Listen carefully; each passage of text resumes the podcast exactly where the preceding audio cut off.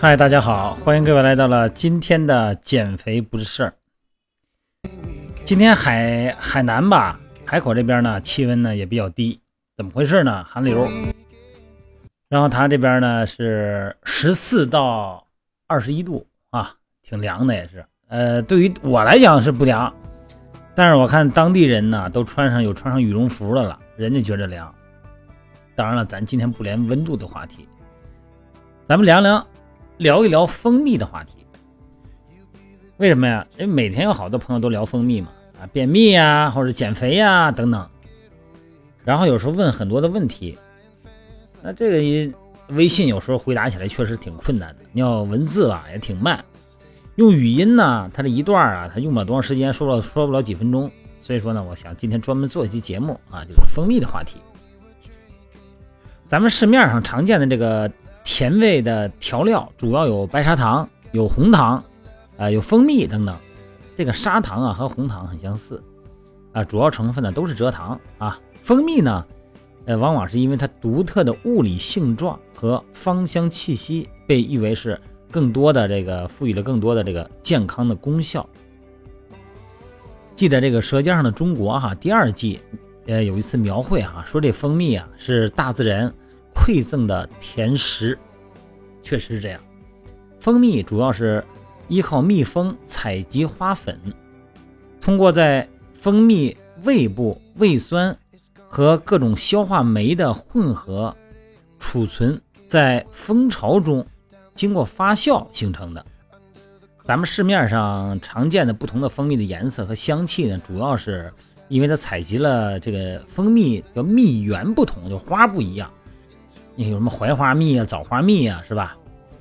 营养方面呢，呃，每这个每百毫升哈，这个蜂蜜含有大概是三百六十千卡热量，主要成分呢，呃，有百分之十七的水和百分之八十二的碳水化合物。这个碳水化合物的组成呢，是以葡萄糖为和果糖为主，另外呢，还有少量的蛋白质、维生素、矿物质。所以，有人说呢。这个冷水泡蜂蜜可以让蜂蜜中的这个有效成分活性酶保持它的活性。咱先尚且不论每一勺蜂蜜只有百就十克左右哈，其中含有多少的活性酶？这个酶类大部分呢作为蛋白质啊，在进入消化道接触胃酸以后，也会因为这个酸碱度的过低而失去活性。最后蜂蜜进入消化道吸收，就是小肠吸收啊，代谢的主要是糖。这个活性酶的活性实际上已经很小了。你看，这个美国营养学会一项这个二零一五年这个研究显示，哈，每天摄入五十克来自于蜂蜜的碳水化合物，啊，相当于每天吃掉，呃，就是六十六十二点五毫克，啊，六十二点五毫升这个蜂蜜，对于这个升高血糖啊，这个脂代谢和炎症反应的效果，和吃这个蔗糖和高果糖浆哈，并没有明显区别。呃，受试者呢，在食用蜂蜜啊、食用蔗糖啊、高果糖浆以后，他们体内的葡萄糖、胰岛素以及口服葡萄糖的耐量试验的结果表现，也没有什么，好像是它有多有多大的优势，有多好的效果。不过呢，虽然蜂蜜哈和白糖在营养效果上并没有什么差别，但是蜂蜜本身的润甜口感和花果香气。是白糖带来的这种单一甜味儿是没办法比肩的。这个蜂蜜呢，在烹饪和烘焙中的广泛应用，啊，同样也证明了这种独特风味的不可替代性。据说哈，如今很多西方国家的这个家庭在日常的烹饪中，都开始用蜂蜜来代替白糖调味了。哎，这个类似蜜汁排骨、什么蜜汁乳鸽这种中餐，同样呢，也是把蜂蜜的独特风味运用到菜肴中的一个啊很好的。示例，这个柠檬搭配蜂蜜储存，每天哈使用三次，每次一勺，啊，饿了就吃蔬菜，能在短时间内达到很好的瘦身效果啊！这是这个柠檬蜂蜜减肥法的一种学说。一勺蜂蜜呢，大概是十克，一天三勺，哎，再搭配大量的蔬菜，每天热量呢不足五百千卡，这样摄入量呢远远低于消耗的热量。啊，甚至于呢，远远低于成人的基础代谢水平。咱们说过哈，正常人不能低于一千二百千卡每天，短期内肯定能瘦，但是瘦的是脂肪吗？是，但是还有肌肉啊，体重肯定是降低了，但是同时呢，体内的水分和瘦体重，就刚才我说这个肌肉也会流失，而且过度饥饿造成了什么？暴食的复胖，那饿急眼了，你说这人他逮一顿还不猛吃啊？这吸收还快啊，反反复复，甚至于说呢会患上严重的饮食障碍。所以说呢，这玩意儿不靠谱。这个什么柠檬啊、蜂蜜啊，这个节食减肥在理论上肯定是不可取啊。虽然短期内能减体重，但是咱说了，脂肪、受体重、水分的共同流失的效果，那不是健康的减脂方式，对吧？而另外一种柠檬蜂蜜减肥法呢，这个谣传呢，每天正常三餐啊，正常吃，只需要饭前喝一杯柠檬蜜蜂水的减肥法，就会瘦啊。那啊，你吃完饭再来说，再再来说糖水能瘦？嘿嘿。我可觉得不可能。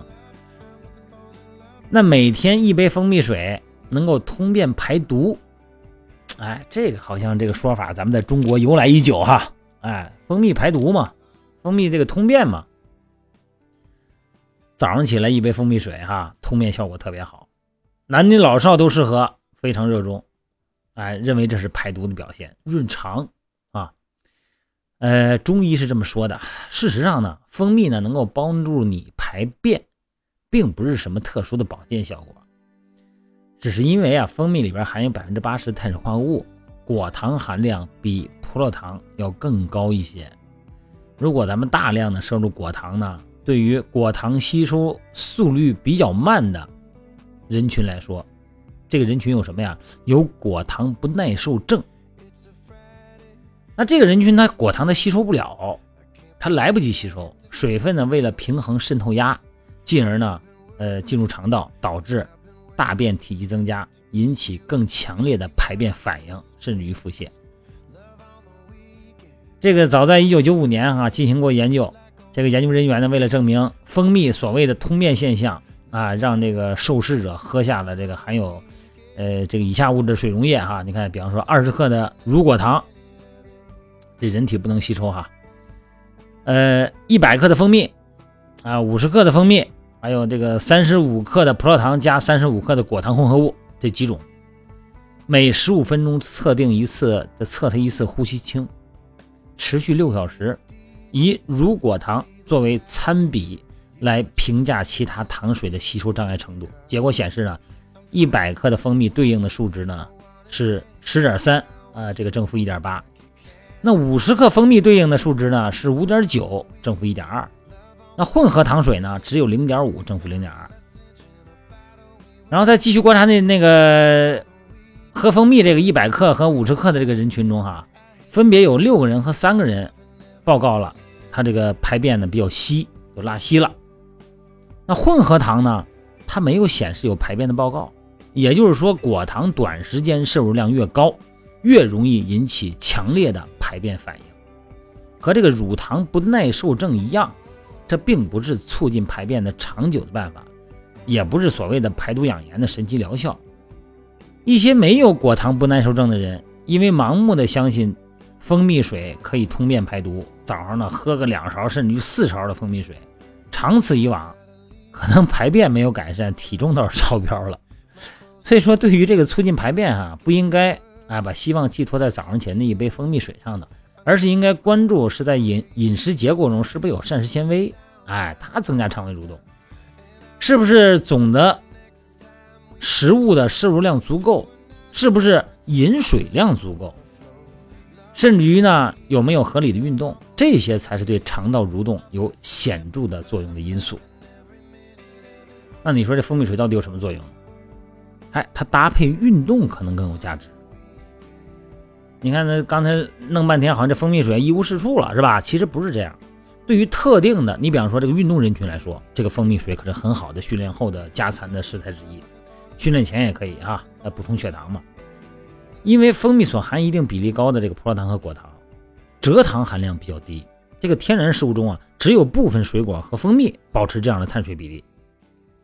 葡萄糖和果糖在体内吸收的速度不一样，葡萄糖吸收最快。利于肌糖原的合成，就增加你肌肉力量。